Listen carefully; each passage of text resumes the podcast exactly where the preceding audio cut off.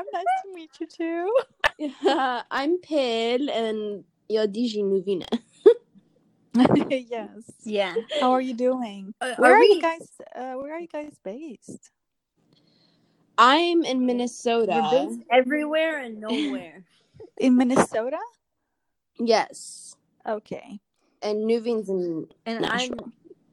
Nashville. I'm mm, Nashville and Knoxville. Sometimes I'm in Knoxville, sometimes in Nashville, and sometimes I'm like in cyberspace. somewhere you're nowhere. Sometimes you're Oh, nowhere. I see. Because it's a Yeah. very international com from Berlin. Berlin. Wow, Um, that's cool. Have you have you guys been? Uh, I've been to Germany. I haven't been to Berlin. You haven't? Where have you been to Germany? Frankfurt. Frankfurt. Oh, I'm so Yes. sorry. oh, is it not good? Frankfurt is not the most representative city of Germany. Oh, I didn't know that. Yeah, Mhm. it's kind of like it's it lacks a lot of like it just there's no culture. That's kind of like the inside joke. Oh, Mm. that's really interesting. Yeah, it's just like a lot of a lot of like um bank people, finance people just living and working there, and grinding. Dang. Isn't that weird, Nuvin? Sham, have you ever been? Have you traveled to the states? I have several times, yeah. Okay, cool. Where? But I've only state? been to I've only been to the East Coast, so Oh, nice. never been anywhere else. That's good. The East Coast, the West Side sucks anyway. Yeah, don't come to Minnesota. Don't.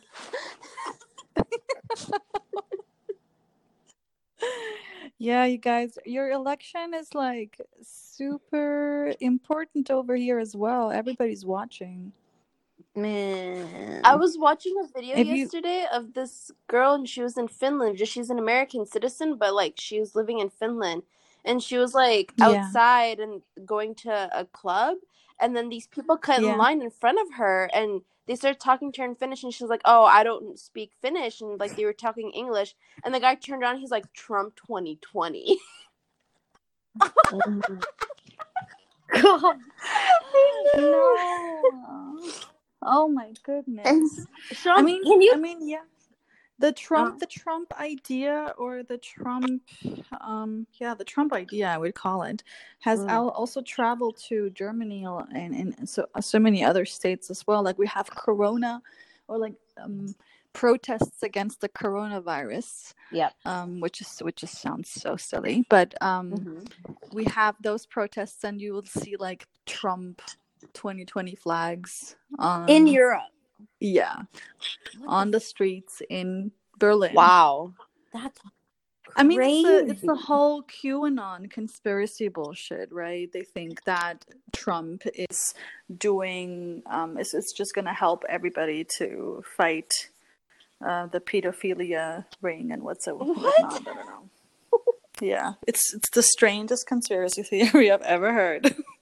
Wow, I'm huge. I'm really into conspiracy theories, but that's honestly that's one that I can't really get behind. But Hold Yeah, on. So they think they think Trump will get is what? he's what? gonna get rid of pedophilia.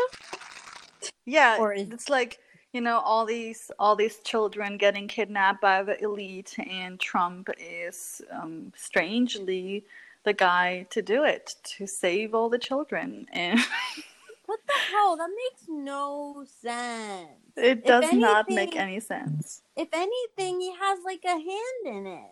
Like, oh my god. For sure, I mean, like he's what he was best buddies with that with that mm. pedophile. Yeah. it's yeah it's a very strange world and I, again i guess it's like you know the whole pandemic situation has kind of laid the gra- groundwork for that like people are just like mm. Putting in almost every other a conspiracy theory they've heard online and they're like well you know that this and this is happening also and like, oh wow really did not know and you know just like people because they are so skeptical of the media they believe Yeah. it and don't really second guess because there's no fact checking industry within the conspiracy world. Mm-hmm. You know, one thing that I noticed that everything kind of clicked for me during the Republican, um, uh, what was it? The Republican con, not the conference. What are they called? it? It's a word. The Republican convention. The convention. convention? Yeah. Um, yeah, yeah, yeah. The public Republican convention, and like I really clicked for me. Like, oh, Trump is like gas. He's like the ultimate toxic gaslighting Oh yeah. um, boyfriend. He literally is gaslighting America and Americans. And it's like, well, you know, um, if you want, if, if in Biden's America, if you want to vote for Biden, and, and if this is going to be Biden's, look at just take a look around America. Look, take a look at your cities, and and this is what's going to be. This is what it's going to look like in Biden's America. And I was like, dude, no, this is your this is America. America. I don't think people Yeah. are realizing like, oh well, Trump is gonna make America great. It's like he's been in, he's been the president for four years, and it's like this. It's like you don't realize this is what America is like with Trump as president. It's not going to. Right. There's so there's right. so I mean, much I mean, tension. he's there's he's so, pretty mm. good at twisting the narrative, right? Like, he, Yeah. When he got when he when he when he was um, what when he got um, elected, he was like, "Oh, look at all the bullshit Obama did," and then Mm. now four years into this, he's like, "Oh, I'll need more time to fix things because everything's so shitty." So he's really really good at like. I mean, you're right. It's like all the like all the guys we've dated that kind of like gaslit us and Mm-hmm. um, didn't didn't really let us believe um, anything that we were saying or believing in. He's essentially blaming American citizens for not making for like this is wh- it's your fault because America Right. is shit. And well, it's because there's people like you guys that will vote for Biden. That's why America will suck. It's like no, Yeah. it's because you are the president. It's not me, not Nuvi, not everyone else. I wish it was me. Actually, I don't. But, Yeah. like, yeah. yeah, Yeah, go, it's- girl. It's just, it's, mm, and it's definitely, I think, I feel like it, it's created so much. Like these past four years, there's been so much tension and and uneasiness in in in the society and and just within, you know, on the ground. And I just imagine, I can't imagine another four years of this. Like it's even my dad the other day. Like there was something on TV we were watching, um, and there was like a couple that was like harassed at a restaurant by the Trump supporter, and was, he was basically like going off on this couple saying like coronavirus is your fault and you need to get out of our country and blah blah blah. And my dad looked at me and was like, "Moving, I'm really like I'm genuinely like I'm afraid for the next four years. Like it's gonna get." He's like, "I think it's gonna get really ugly," you know. Um, and I'm like, "Yeah, dude, me too. It's not. I don't know, and it's not like this is something new. The U.S. isn't." I mean, you know, hasn't it, yeah. it's America was never really that great. Yeah. It's the president of the United States who has normalized and has made it, you know, all this hate speech. He's normalized it Mm. and publicly, and he's doing it in a public arena. And you know, Mm. all his supporters are like, "Oh, well, okay, I guess this is okay again." And you know, I feel like we, we, Mm. I don't know, I think yeah, before that, people like there were racist people, but it wasn't Obviously. like it wasn't normalized to just be like very as open about it as they are now. Whereas Yeah. like right now, it's like no, you can just be openly racist and like well, and then they just use like Trump as an excuse because they see it's like you know when you're growing up, if your role model is someone who's always constantly doing bad things, you're not going to care about like school and homework and stuff. You're going to want to do what they're doing. And it's, you know, Trump is the president, the face of America, and it's for a lot of people, it's their he's their role model. And they're like, well, if our president's doing it, Bobby Malzana. To them, like, oh well, if our president is saying all this crap, well, I can do it too. I literally Yeah. had a someone tell me the other day. I don't know if I'm allowed to say. oh, Well, it was a coworker. Tell me. I I'm might a even do that. Ah, and she openly told me that, oh yeah, this like right now you can't even be op- um can't even have opinions anymore without being scared of losing your job or um getting like fired and I'm like, you mean being racist? That's Yeah. not an opinion. I just told him like, so your opinion is that you're racist and you want to be openly racist without having a fear of losing your job. And I just got so angry because I'm like, that's not an opinion. That's a choice. right. I mean, And- like, and with all like with with Ruth Bader Ginsburg also Mm. passing away, I think it, this can actually do a lot more damage to the Mm. United States than him being in office for for another years. Like, it's just he if he if if he and the Republicans appoint another conservative judge, it's gonna like it's just gonna be bad for se- for like decades to come. Oh yes. Yeah, so and can, do you know like can you tell us a little more about that? Like what does that mean? What how what control does the does that position really hold? Like how important is it? So, like, I mean, the way it works out is that the Supreme Court in the US has the, let's say, the last, it's like the, the biggest, um, biggest decision maker and most important decision maker. So, like, if there's a, if there's something that every other institution, like let's say every other part of the government, is kind of like undecided on, um, then it get it gets passed to the Supreme Court, and then they will ultimately judge um, on that decision. So it's kind of like you know. Um, uh, you have you have a fight with your sibling or someone, and then you take it to mom or dad, and they're gonna you know they're gonna have the last word. And so if the there is another conservative judge, uh, the balance there is quite um, off. So you don't have that many liberal judges on the Supreme Court. You you have you would have a lot more conservative thinking ones, and so which means that let's say if the Republicans were to want, um, let's say, undo Roe versus Wade, as in like you know um, make abortion illegal or make it really difficult, um, then that could could be a decision that the Supreme Court ultimately gets to decide on. And Yeah, if I you was- have a I was- conservative vote, Yeah. then that's what happens. Yeah, I'm just like just imagine all the things that they're going to be able to, all the laws they're going to be able to pass now Yeah. that they Yeah. probably weren't able to before. Yeah. Yeah. And, so like right now it's like it's it's a very um close call though, right? Like Mhm. you have you you need 51 yeah, you need 51 votes Mm. to appoint a judge in Congress and you have I think 54 Republican senators Yeah. and I uh, Congress people, and you, and so like now people are just kind of like waiting out how some of those, um, let's say, anti-Trump uh, politicians would kind of vote. But now that I think Romney has was like he's he's going to vote Yeah. uh, for the conservative nominees, so I think I think it's a it's a done deal. Damn. yeah, I feel a civil war coming soon. Oh my god. Uh, honestly, Yeah, like I honestly bad. think so. Because how long is America going to be able to handle this? Because you have, I feel like there's just two extreme sides. And maybe that's the issue. Why do we have a government that's like it's this or this? I don't know.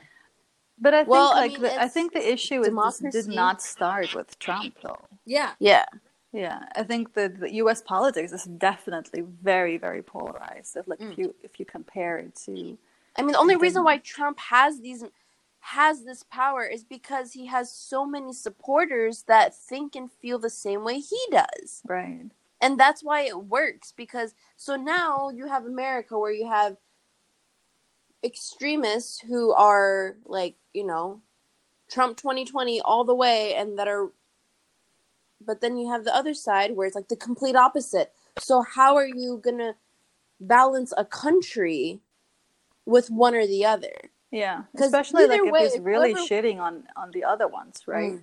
yeah.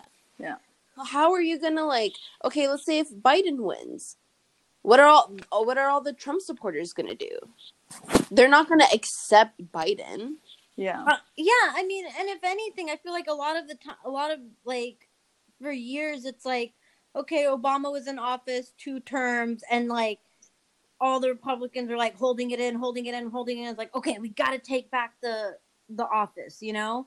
Um, There's a lot of Can't that. have a black guy on there too long. Oh, got to make Amer- um, make America great again. See, I think that's his slogan. I think that's what Trump like really means. Yo, is like okay we have to take america away from like from the black president that we had Mm. and we're gonna like the chicken Yeah, he probably knew. Like, he, I mean, he's he's part of that bubble that's kind of like a little bit, um, let's say, republic, extreme Republican, right? But, Mhm. um, I mean, he's it's also very, very obvious how much like contact he's had with like white supremacists and like Mm. with people. he's a businessman trump is Yeah. a businessman Yeah, I'm so sorry for you guys, and I'm so sorry for the entire world that we have to pu- put up with this bullshit. Like, it's, no uh, we want to apologize to everyone else around the world that has to witness the chaos that we yeah, it's. i feel like we're cinema baloche Oh yeah, we will sure. we will think about forgiving you. We don't know yet. I know. Um, yeah but a- anyways so i think we should kind of steer from politics a little bit I don't think we will ever steer too far from politics. Sham, you are a journalist, an author, uh, editor of what happened last week. Tell us what the hell? How do you how do you do it? I mean, I I just love to write. I love to um I I mean the the the whole motivation when I started doing all of this, right? Years and years ago was to create things that people would read and watch and listen to Mm. that they would actually understand. Mm. Because, like, when I came to Germany, I was eight years old, Mm-hmm. and my sister was six years younger, so she was two. She Mhm. got to know Germany like from scratch, and like as Yeah. in she, you know, she she visited the kindergarten and elementary school and everything and all that. Like she had best German friends, like Yeah. best Mhm. white German friends, and I've never had best white German friends. And yeah, I was friendly with them, but like my my being six years older than my younger sister had a lot of impact of like on like the identity Mm-hmm. that I felt as like you know I don't know am am I am I Kurdish living in Germany? Am I I don't know am I not Kurdish? Am I just international? Am I I don't know like you know there you guys know like feeling being Mhm. Kurdish is a little bit different sometimes. It's a little bit of a challenge sometimes. And so growing up in Germany was extremely challenging for me because like you grow up and you have to learn the language if you don't l- learn the language fast enough you lose uh, a lot of chances you lose Mm. out on a lot of opportunities that Yeah. would probably you know like with language you open so many doors in this country and like probably in so many other countries too but like especially here in germany it opened so many doors just by like those few years that i that my parents forced me to like stay at home and like do my homework and put in a lot more hours into like you know really learning the language. Yeah. and um i'm so thankful for that like when that they did that. But so that enabled me to really start thinking about like this the kind of stuff that was given to me at school that I had to study at university that I had to read and and you know like the the percentage of people who look like me studying um is isn't that high in Germany it's Yeah. it's really Mhm. it's there's a lot of classism in Mhm. Germany. There's also a lot of like, and and if you look at classism, it's always like, you know, white people or people who've lived in Germany for a long time and who've been able to kind of acc- accumulate wealth over Mhm. generations. But like refugees and children of refugees, they have had it so much more difficult than um, people who've, uh, yeah, who've grown up here. So and and and, and studying that uh, studying I, I studied political science and philosophy in my bachelor's degree and then i i decided to go for international economics for my master's and studying those things Mm. was like this interesting experience for me because like i was i was like wow why am i almost like I, I think we were like maybe two or three people in the entire class that just like looked different had a different um had a different background. And and I really struggled even at university sometimes like reading all those newspapers reading the the elite newspapers right? Yeah, like for the people for the people like let's say like your New York Times we have that version we Mhm. have Zeit we have Spiegel we have you know um, newspapers that are written in a, in such complicated language and Oh yeah, super dense. yeah, super dense, and it's also kind of like written by an expert for experts, or so how it, Yeah. that's how it felt, and it really overwhelmed me. And the more I did that, the more I had to overcome those moments where I felt overwhelmed, where I had to, you know, look up words, really dig deeper just so that I could understand what this and that was, right? I had to like ask all the stupid questions, Yep. right? Um, those years, I think they've really took me took me to a different level for sure. And like, I, and I and I started like asking questions such as like, okay, so what's what kind of media uh, do refugees here in Germany need in order to be able to participate in, in, in politics, to be able to make informed decisions in local elections? Mm-hmm. to be able to maybe perhaps in a few decades you know to to have a lot more people who who are not born in Germany to be able to go to be able to want to go into politics because they understand the issues because they feel welcome because they they have had an easier um and not an easier maybe an easy start you know Mm. not as tough and um we have we do have for example like we have our own version of fox news or we have our own version of the sun.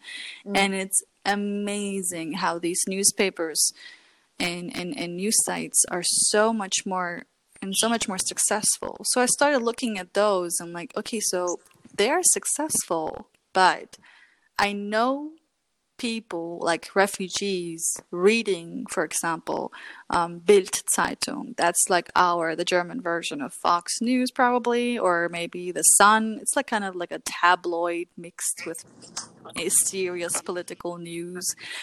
They read that and then they become much more conservative in their thinking and acting, right? My Like I had refugees talking to me who I know they read uh, for example, that the, the Bild uh, very regularly. They've told me like, oh, we should shut down the borders. No more refugees allowed in this country. Yeah. You know, and that's like crazy to me. Like you've been given asylum in this country, and then yet you want to Mhm. close the borders for those who are coming, who those who you know are suffering a lot more than you did, maybe perhaps like 20 years ago. Mm.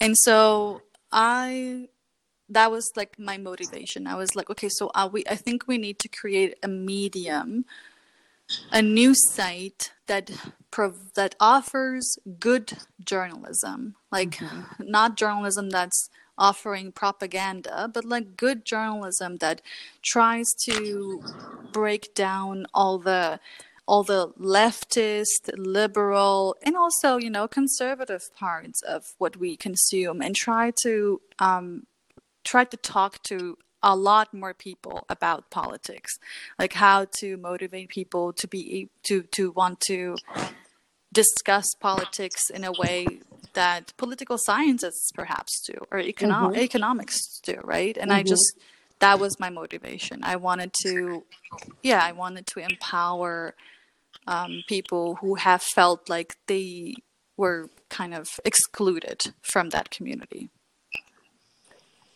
That's why Mm. I'm doing what I'm doing I create podcasts. I um, well, I do the newsletter that I do, what happened last week's for for six years now, Wow. and I I do that weekly. I um, write columns. I have um, you know columns on the German radio.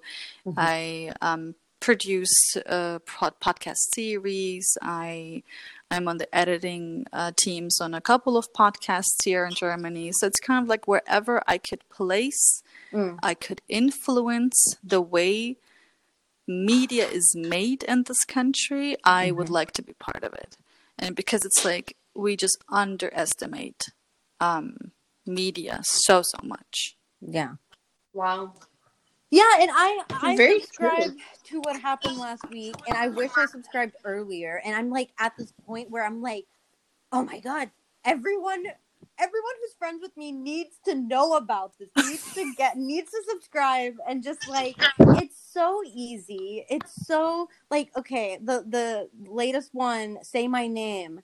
Afghan version. And I was telling Pil, I'm like, Pil, it's just so easy to read. And, and like you said, you know, you hit all the right you just like hit all those other points of like you know being in these like very elitist classes spaces and in, in academia especially and like i've been experiencing a lot of like um a lot of what you were just saying of like reading all this like heavy art theory like dense work Right. you know dense literature where i'm like oh my god can you guys just talk normal like or even when people are talking about their work and they're doing all this art jargon and i'm just like yo you don't really talk like that and you don't really think like that but you guys have like i i don't you know and it's it, and it's very isolating but and and so even hearing you talk about like how you were feeling i'm like oh i'm not i'm not alone you know i'm not Not at one all. and and it's like um i wonder like even did you did this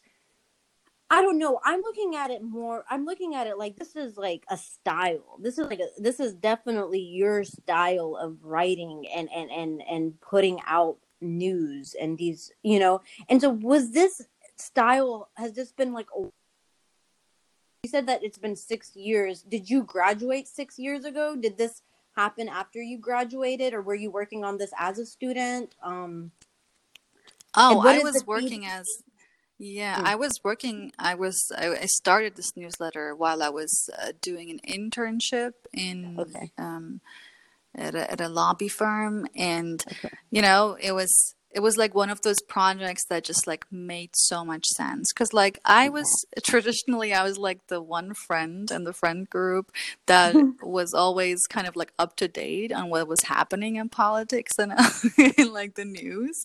And Yeah. so my friends would come to me and be like, "So what's happening here? And what's happening?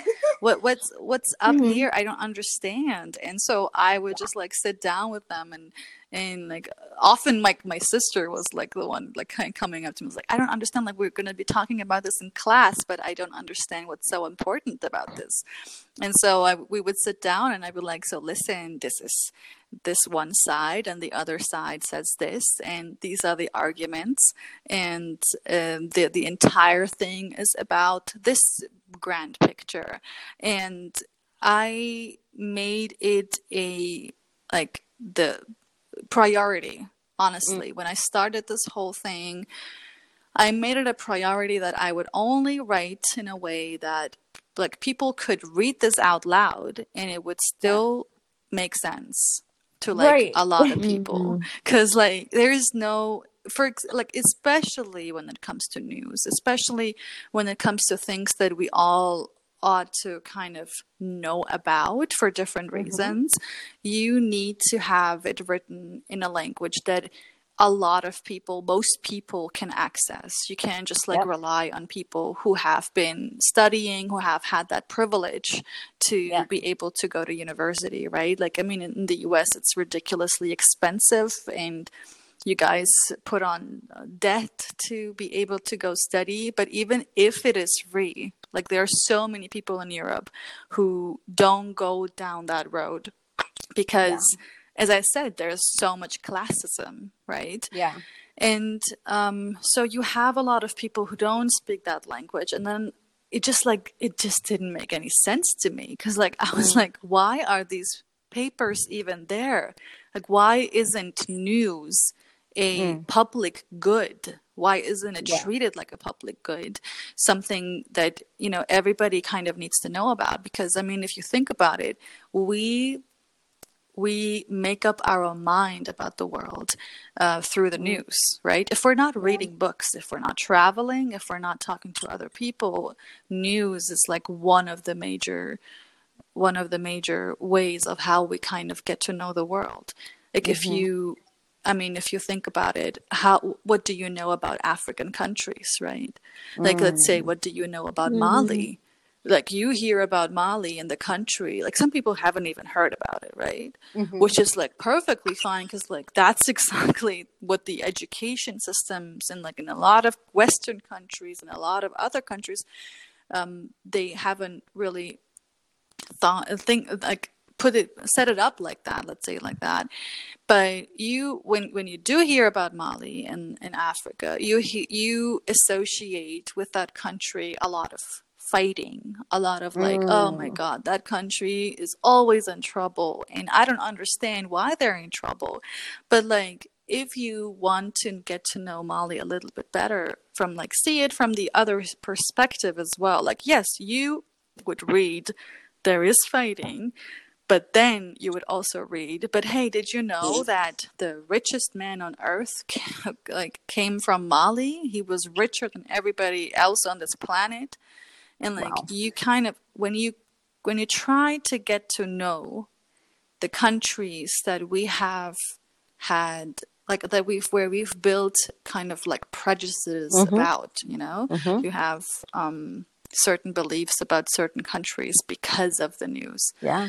And try and then I try to do that. I try to take that and try to like spin it around in my Yes. newsletter. I try to mm, talk about Afghanistan the same way I would talk about France or the same way I would talk about the US and put them on the same level and give them the same attention that they deserve, right? Mm-hmm. and and and also try to like write about them in a fair um in a fair way Yeah. not to focus too much on one specific aspect but also try to you know talk about let's say female entrepreneurship efforts in the Yes. country try to talk about um, lgbtq communities in those countries where we kind of think for some reason there are none right like Yeah. oh they must be so repressive and whatever yes they Yeah. are repressive but i mean they have they have an audience like that repression has an audience. Mm. why don't you talk more about that? Why what are they doing? Yeah. you know so it's it's a lot of like de or like unlearning. Unlearning sometimes the racism that we learned through the media as well. Unlearning the discrimination and the way yeah the way we in first world countries look at countries that haven't um, industrialized as well or haven't gotten to the same level of like well social welfare and and, and progress as as we have and yeah and to to try Yeah, and talk about them them- as like equals Mm-hmm. Yeah. I remember when I was in fifth grade, um, I was gonna go to Kurdistan that year to visit with my family, and I remember telling my friends like, "Oh, I'm going to Kurdistan this year, this summer," and they're like, "Oh, are you like, Tutwiri? Like, aren't you scared?" And I'm like, "No, what do you mean?" Because you know, I I would visit Kurdistan every single year in the summer with my family. Mm. So, you know, like I knew obviously I was very young. I was in fifth grade. So how old was I? Like eleven? But like, you know, to me, Kurdistan was this place where my family was and I just remembered it being really hot and like seeing like mountains and stuff. And then I have all these people in America and school, they're like, But like, you're gonna die. You can't go there. And I'm like, What do you mean I'm gonna die? No, I'm not. They're like, oh yeah, well there's like isn't it like always just bombing and there's always fighting and wars and stuff and i was just so i remember being so confused because i'm like, i don't associate kurdistan and they were thinking of iraq obviously because you know, you obviously have to explain like, oh, it's in Iraq. So they hear Iraq and they Yeah. think of bombs. Yeah. And nothing else. Like there is no other other aspect to Iraq Mhm. other than war. Yeah. In their minds because that's all they've been taught. They don't see Because the like the mountains that are there or They the don't- waterfalls or the like they don't see the humans, They just the see- actual life and the living. yes There's joy and happiness and actual real people living there and have families and whatever. But also, and, and, and I think it goes back to what Sean was saying about the news. It's because they always report all the bad things. You don't see these news. You don't. It's always reporting the bad stuff. You, they don't know anything about the locals. Yeah they were wishing me good luck like don't die Well, yeah. Thanks I, I that wasn't a fear before but now i am and then i remember going home like being scared telling my family like am i gonna die if we go How old are you? and they're like no Yeah, and it's also like you know, it's it's kind of. I mean, if you talk to editors working at um, news sites, right, and if you talk to them and about like, okay, so why do you pick the stories that you pick? Mm. They all give me Mm. kind of like the same answer. It's the, um, well, we're gonna talk about natural catastrophes, for example, like you know, they they talk about you know, the big earthquake in Nepal a few years ago, or like flooding in Indonesia or in China, right? Mm. And so they, they, they cover natural catastrophes and the, so they cover the misery and the pain. And then they cover, oh, you know, international aid is coming to help. Um, then they cover um, fighting. They cover, um, let's say, uh, let's say laws that kind of set back the country a little bit um, back. They cover repressive governments a lot, Mm. and and I don't. If you pay attention, try to pay attention a little bit more to like, the news that you're reading.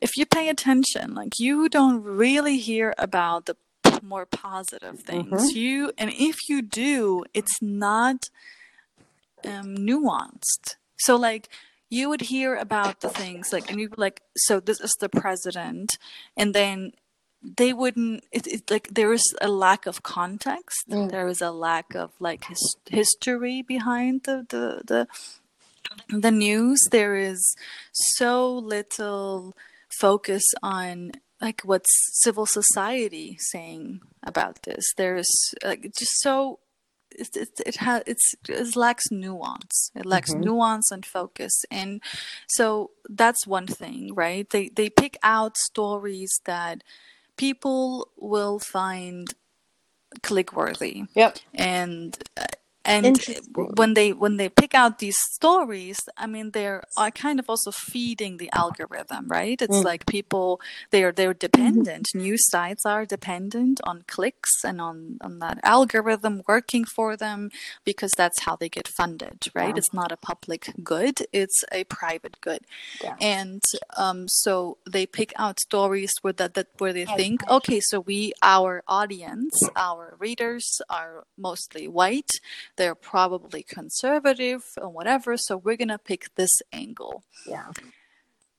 they, they cater, cater, to, to, that. them. So it's a business model right? Yeah. it's a business model and that has a lot of social and cultural and also political um, um, political consequences right? It also um, has the consequence like w- where let's say middle eastern guys don't use their real middle eastern names on tinder because they're like oh i don't want to be racially profiled by by anybody right like i don't know if you've ever Yeah. experienced that but like Oh, yeah. over here like you don't see a lot of Mohammeds and Hassans and whatever. Like you say, you, you see Sani or Momo, and it's, it's like westernized versions of the their names because you know of the of the racial profiling of all the pictures and images that we have of those cultures.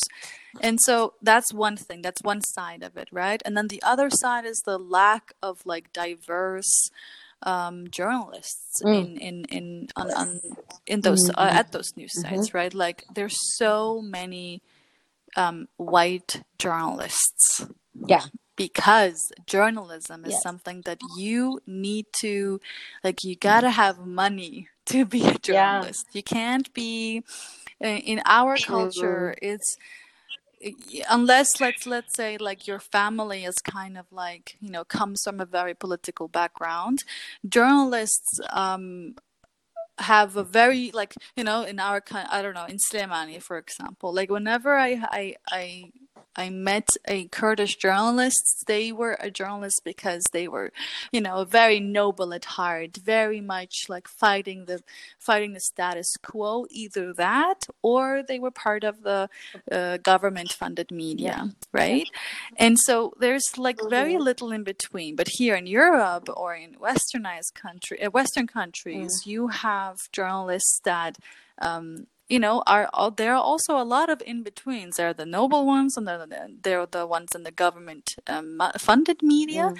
but then there are ones who actually afford they can afford to be a journalist mm. because they could take time off they could go and have internships that didn't pay them as well yeah. they could you know all those years of unpaid work mm. they have bigger networks and so on and so forth mm. and so mm. that's there's the tragedy honestly the tragedy is that we have so few diverse people in, working in media who can influence these stories and these images. Like that's where a lot of like the wow. the, the bad images come from. And so like why not be the ones behind uh, behind the article behind the lens? Yeah. Oh man. It makes so much i've never sense. thought of it that it way. a lot of sense why there's not people like us. Yeah because like there were so many situations um, throughout my professional career where i have had the chance to you know look at someone's work look at someone's article video or podcast episode mm. and like listen and be like no you cannot say Slemani Iraq without saying that this is a Kurdish city, without saying Kurdistan, without there were so many opportunities mm. where I was asked, "Hey, um, is this correct? Is this something that I can say about um, where you come from?" And it was like, the, the biggest bullshit I had read mm. in my entire life, or where people, because they know I am a journalist, because I know, because they know me and I, I am in their network, they're in my mm-hmm. network, they come to me and they ask me, hey, do you know any Kurdish folklore songs that we could include in, in, in this documentary or in this podcast episode?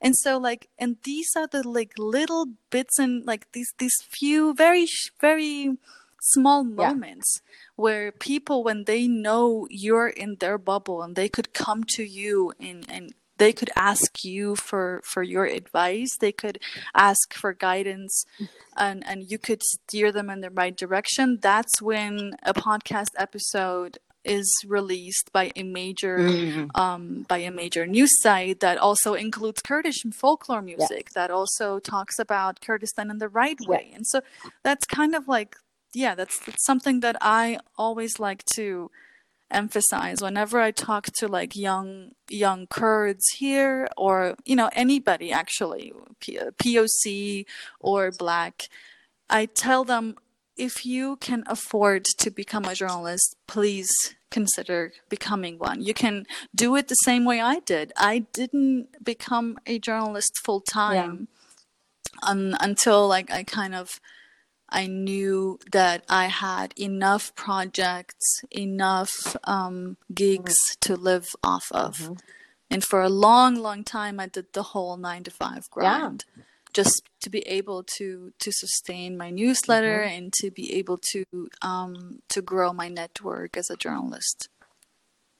Mm-hmm. Mm-hmm. mm-hmm. Wow. Thank you That's so really much for sharing See, all it, that, man. Of course, I have so much more. like this is I, just like I, you're spitting out some real like wisdom. I'm learning so much from this, and it's just like I know. I like learned. I felt like I was like taught. I felt like I was in a Zoom class with like Thank you so so much. I mean, it's exactly what I what I do here every day, every week. It's to be actively looking for and promoting Yeah. and, and funding and, and really encouraging um, people of color and black people to be able to like to tell them to motivate them like please be part of that voice that tells your story Mhm. be part of it Mhm. Um, something else that you were talking about, like you know, with, with people with like these news, these journalists covering, um, you know, when we look at the news and it's like them only reporting all the bad stuff, and then here and there they'll sprinkle like a little diverse, um, cultural post of like, you know, like oh let's let's sprinkle this uh, Kurdish artist right here, you know, just to kind of make us look Mm. uh, diverse and stuff, you know, tokenizing. Um, yeah minorities in their countries. Do you have any thoughts on that? and how do you like, right i mean Yeah, like what the fuck? you know? I mean, it is tokenizing. Um, if if like let's say if it's like totally no, let me let me start like this. Um, so I've I I've had um articles written about me or about my sister from like about what I what it is that we do, and is some of them felt like they were tokenizing Yeah. us, and some of them didn't feel like they were tokenizing Okay. us. And it's only tokenizing when they really stress where you're coming from Yeah. like when yeah when they Oh. really like oh look at them they didn't come um, they they weren't born here and they didn't like their their parents are working um, as a cashier as a cab driver and look at them they made it. You know it's like this whole rags to riches story Yeah. that they want to sell and tell. And that's when i feel the most tokenized because they don't see me as a human. They see they see me as a story. Yeah. and when that happens yes that's the that's tokenization for Mhm. sure but i do i do love the the little bits and pieces about let's say um cultural minorities um, about people who don't really fit the the mainstream narrative of who it is that's American or German or who it is that lives in your neighborhood and what it is that they do. I love that because that also gets shared around it gets spread around the community Mhm. and it inspires so many people from our like distinctive cultures like i know for sure like you know there are so many um, Kurdish girls and boys whenever they hear about you know um, someone who is in the media like all of a sudden like oh my god they they're Kurdish oh well they are an artist they're a journalist I would love to become uh, I, I would love to be like that one Yes. day you know Yes. and I I think Mhm. it can be it can be a very powerful tool and it can also be a tool that yeah that uh, definitely that could tokenize us. But whenever that happened Mm. whenever i felt tokenized i called out the paper on it. I, I really did. I, I i either went online and like did a whole twitter rant about you know like why the fuck are we emphasizing um, where it is that I come from, what my parents do. Why are you not talking about this and that? Yeah. Like, I do contribute to this industry or to this country in my own way. Mhm. Um, Like, why are you not just a normal exactly. human being? exactly. And so whenever that i whenever someone did that with me i called them out on it. And um but yeah but the other articles i'm very thankful for Yeah. them. Because like they have the the capability or the, like they have they could change someone's mind about about like people who look like us. Oh, okay, so they can be artists too, you Yeah. know? um and then but they could also inspire other people in our community to be better and to be to to to strive for more. Yes.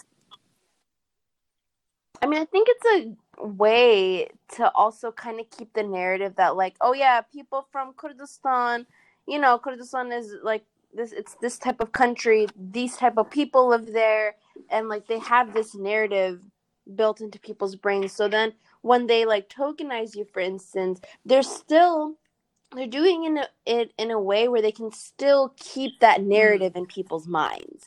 It's like, yeah, Kurdistan is still the same mm. country that we've been pushing. It's still the same like the people that live there are these type of people. But like look, you know, every once in a while there's like look at this girl, she made Yeah. it, like she could do it. And so it's like no, that's not how it Yeah. is, but I mean like don't get it twisted. They're still not great there, but hey, every once in a while we have special kids who can I mean, make it. honestly, if we were to try, like, I could definitely just pick out the wrong things about Germany, the wrong stuff about the US, right? And I Mm. could, like, Yeah. just linger on that a lot more than I would probably do. But, like, what good does it do me? Like, what, it, it just, it just harms and damages a lot more than I would, than I would probably be able to, to achieve. Because it's like, you want to you want to be someone who's cons- who's, who's who's constructive who's, who's like whenever you write about something whenever you um yeah you create something that other people consume you want to and that's something that I do in my newsletter you want to inspire them Yeah.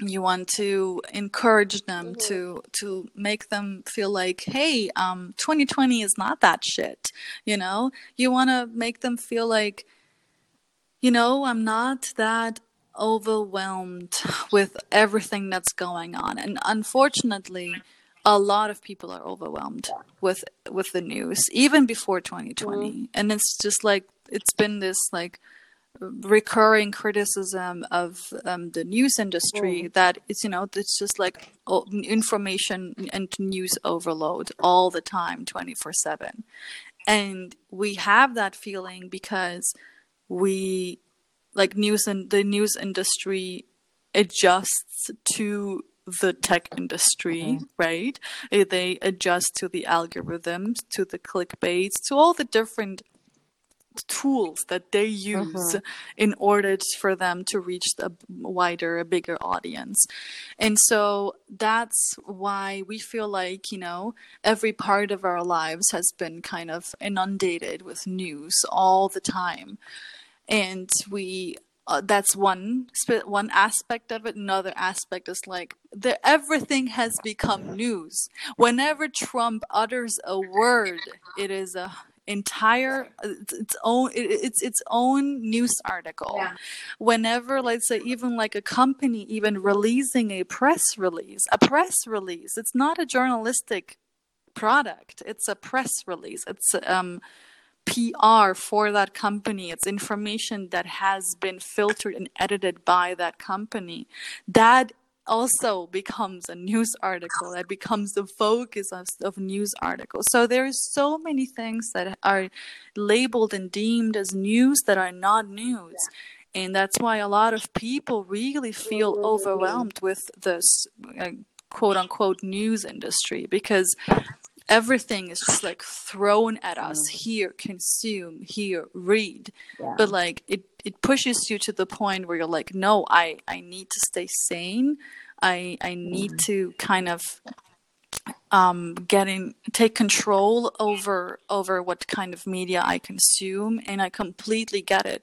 If people are like i don't want to read the news anymore. They make me mad. They make me Yeah. sad. Totally get it Yeah, well, tragedy sells. I mean, if I see an article that says, "Oh, Kurdish horse gives birth to another horse," but then there's one that's like, "Oh, Kurdish neighbor murders his neighbors and his entire family," you're obviously gonna click. Like, I'm not gonna click the horse one because I'm like, well, I mean, yeah, pretty cool, I guess, but like not very interesting. Yeah. But then you're gonna click the Oh other my one. You know? That was a very, very good example. oh my god.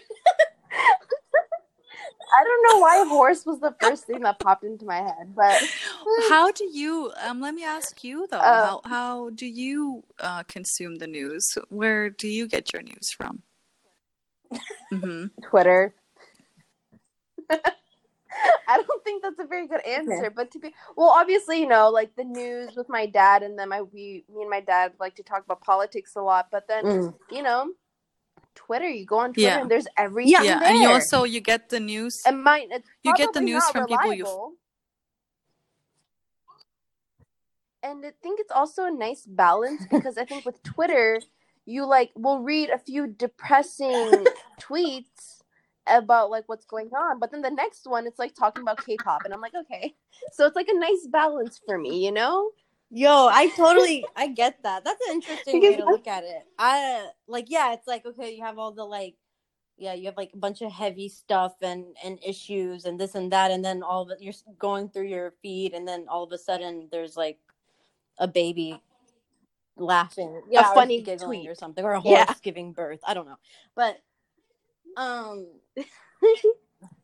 There's everything and everywhere, and I- it's so like I think I have um, a couple of journalists that I follow on Twitter that I really that not only write their own articles but share like just constantly are sharing articles and um yeah so there's like a few people that I follow on on Twitter where I like I've kind of trusted over the years and I like it, with Yeah. Twitter I think there's like a few there's a handful of people that over the years I've like trusted in in journalism that like who share a lot of articles and stuff that um that I'm really interested in and um yeah Hmm. I kind of that's been pretty helpful So it's also kind of like familiarity based, right? Like it's you know the Mhm. people and you trust their Yeah. um you trust their opinion and then you yeah you read yeah Mhm. yeah I Mhm. mean it's a it's something that I I think like the news habits of um, people at our age and younger I think has changed a lot over the years, right?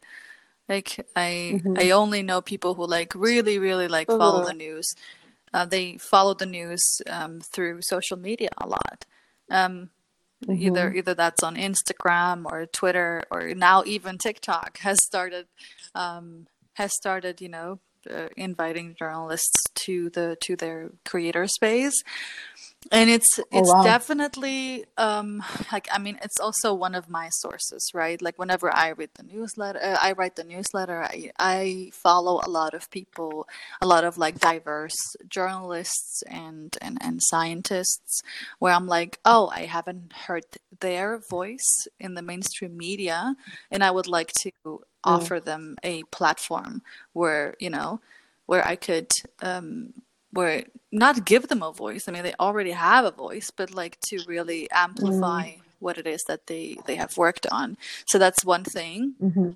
but then i also like use um, united nations reports. I use a lot of like studies that have come out like world bank and um, like a lot of institutions and organizations that put a lot of effort and money into um, Mm. these fact finding missions, into uh, writing Yeah. these studies. And uh, those are also the ones that a lot of articles are based on. And, you know, but they pick. They pick and choose their angle, and I pick and choose my angle, right?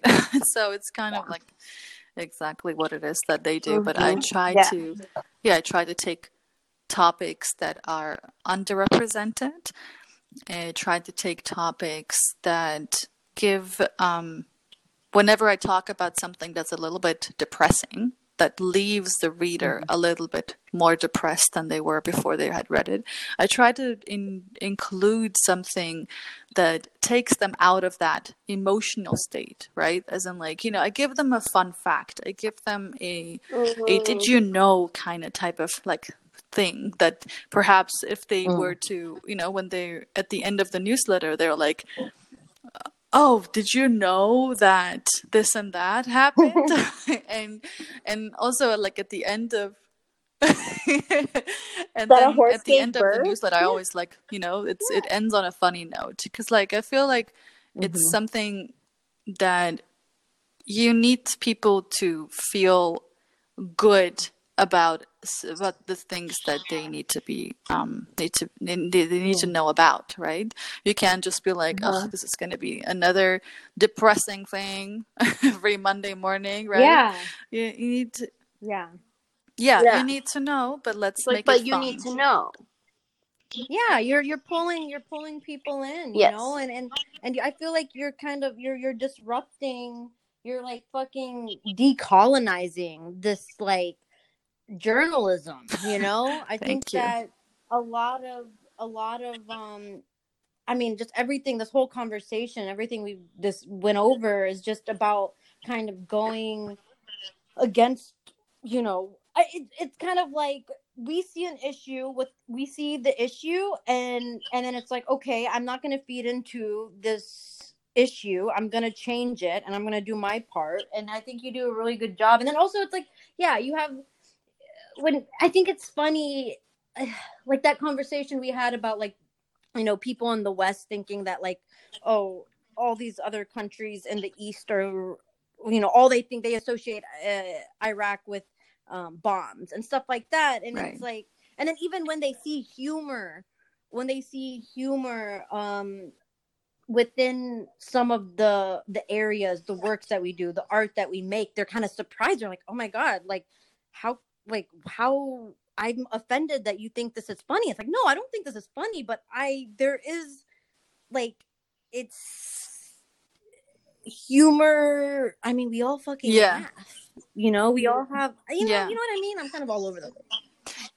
Yeah, Yeah, for it's sure. more It's like you know, it's uh, what you said about decolonizing. It's kind of like um, it's Mm. it's also something. It's I'm trying to make people follow a lot more like diverse people, like activists or journalists or like scientists, um, Mm. on their feeds, uh, either on Twitter or on Instagram. Right? Like for example, like Mhm. last week's issue, um, I had so many people writing me an emails like where did you pick up that Af- afghanistan story like how why didn't i know Yeah. about this at all and like i did, never knew that um, women women in afghanistan weren't allowed to write their names on their children's birth certificates and now they can by law Mm. right and so I made an effort to really like go and, and, and look for activists, Afghan activists who Mm. are really loud in that scene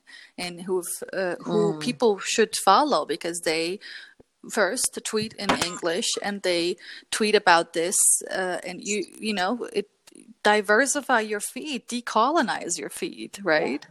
Yeah. and and that's something that I really want to do with this newsletter, just so that people have a lot more different voices to get their news from, and and that and and to to focus on on the things that really make us special. Yeah. Oh, I can only okay. Before we before I ask you this other question, what's your favorite snack? My favorite snack. Yeah. Oh, it must be cucumber and turshi. Oh, Why is everyone's What are we answer missing out on? cucumbers? And. We're- You can also like- use the like yeah. the Mexican tajin, you know. Why are we like? Yeah, I put that on cucumbers and tomatoes and bell pepper and everything, honestly. I love it. Damn. Okay, listen. I love turshi, but I like the yellow turshi. Ah, well, that's a good one too. I like What- that. I like that a lot. what you like the red one? Yeah. Mm. The pink one. Ooh. So that would be Ooh, definitely that'll my give me an favorite idea. keto snack, right? Like I'm trying to be a little bit more ketogenic these days. So that's my favorite keto Okay. snack. But if I could eat Mm. anything and I would never ever become fat, I Yeah, would yeah. probably go for peanut butter. Peanut butter. Crunchy. Get your. That's a healthy. That's healthy for me. What you? Really, I Crunchy peanut butter? No. I don't- Yeah, it's really good. It's like so many calories. Really? I don't like peanut you. butter at all. Nope, I don't like peanut butter. Oh my Well, I god. peanut I don't like love peanut butter flavored chocolate. anything. Yes, Mm. with Nutella. Yeah, yeah. What do you like? I don't like Nutella either. Everything else. I like coffee. I love coffee. That's like my wow, biggest you thing. lucky I like, girl. I don't like ice cream either. Yeah. oh no, I'm still fat. I I love coffee I too, but that's not a snack. Yeah. Oh, to me it is. Like it'll be the middle of the night. Hmm, Yeah, I'm kind of craving something. Let's make myself some coffee. Ooh. Yeah, I have Well, coffee right now. Sean, I definitely don't want to like. I have s- a hundred and five more questions, and but I definitely I've been trying to like me and Pil both have been trying to not um kind of uh for like push everything into one episode, and we hope to have you back on the podcast again, and we hope we can be friends forever. Forever, ever. And, you know, Forever, ever. Okay, girl. Yes, halas. Okay, we're We BFFs made now. it. You don't really have a choice. oh my god, hey, I love. I Yeah, think moving. I think duh. it's just a way for us to Definitely is. I love honestly, I love when I when I first heard about this podcast, I was like, "Oh my god, finally. Thanks so much." Like there oh. were so few podcasts run by Kurds, uh, let alone by Kurdish women, and I was just so I, I I tried to like make that point a lot of times, like on Twitter. I was like, please, you know, architects, artists, um, everyone in your own like a fucking industry, start a podcast and talk about your experiences. Talk to other people. Like, oh, share that knowledge and create networks. And Mhm. you know, like these episodes will be up there, and you know in a few years some other people might listen to it and and try you know like you reach someone who's who's in in the same stage or who's probably a little bit more you know curious about how to get there and what people in that industry think and all that. And it's um i love i love what you've created so thank you to so much. Oh, wow. Yeah, yes Oh, i mean well, you're thank you media creators yeah like you're sitting us. behind the wheel too. Like you you set the topics. You t- you set the guests. You you talk about you you know you you you write down the questions and you you steer the conversation. So that's amazing. Well, barely. We kind of just wing it most of the time, but Um, shit, I forgot what I was gonna say. Oh yeah, me and Pil often talk about. I don't know. if I should share this, but me and Pil often talk about like you know after we die and stuff, like and how these podcasts are gonna like. And I want to kind of record a bunch of unreleased ones, so after one of us dies, like it'll we'll just keep releasing them and be like the new wave goes. Yeah, we have a whole plan. Like, if one of us dies, what are we going to do with the Okay. podcast? Do we go on? We have on? dark Um, conversations. if, we, if we stop being air. I friends, see, I um, see. like we- so are those unreleased episodes are they like gonna be about the afterlife or i mean imagine if those episodes would be like so now that we're in the afterlife this is what it's like you guys Oh my god, Naveen. We should record one where it's like, okay, if you're listening to this Oh and means. I'm dead. it feels so wrong to laugh about this but it's also kind of funny I would not listen to that. We laugh about shit like this all the time, and we're always talking to each So that's a good foundation, though. You can you can be my best to talk friend. about. I accept. Yes. Hey, Okay, if Newton dies, you're gonna be my new co-host.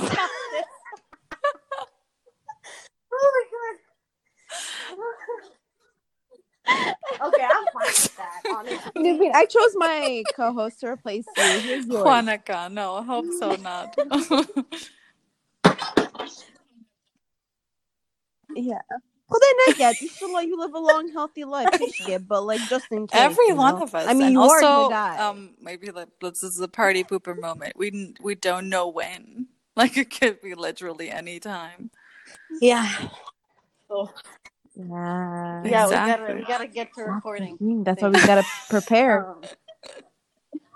Um, the new wave will never die. Anyways, I think you scared everyone away. There's You're like, oh, we- we knew they were mean, but I mean, carpe mean." diem. That's what I want to end like, the call recording with. Like, seize the day. yeah. Yes. yes. Inshallah, everyone sees the day with for themselves, and just remember to make plans in case you die. Write a will. Yes, that's, That's, a good the one. message for today. Go write yourself like a that. will. All right. I should write. Um, I'm yeah. So everyone, okay. um, uh, we're gonna we're gonna connect you guys, uh, you all with Sham's newsletter and the link and all that good stuff. Um, thank you so much. Thank Yeah, you go so check her out. Thank, Thank you so much for, teaching having us me. This was a lot of fun. A lot. You're welcome. And next time you come, then we can, you know, I'll talk to you later I'm about ready. what your role I will as a apply should be. formally. But yeah, I'll Don't worry. oh my god, you guys are. Marvel, I. I'm not even dead yet, and you guys are already like my replacement. And...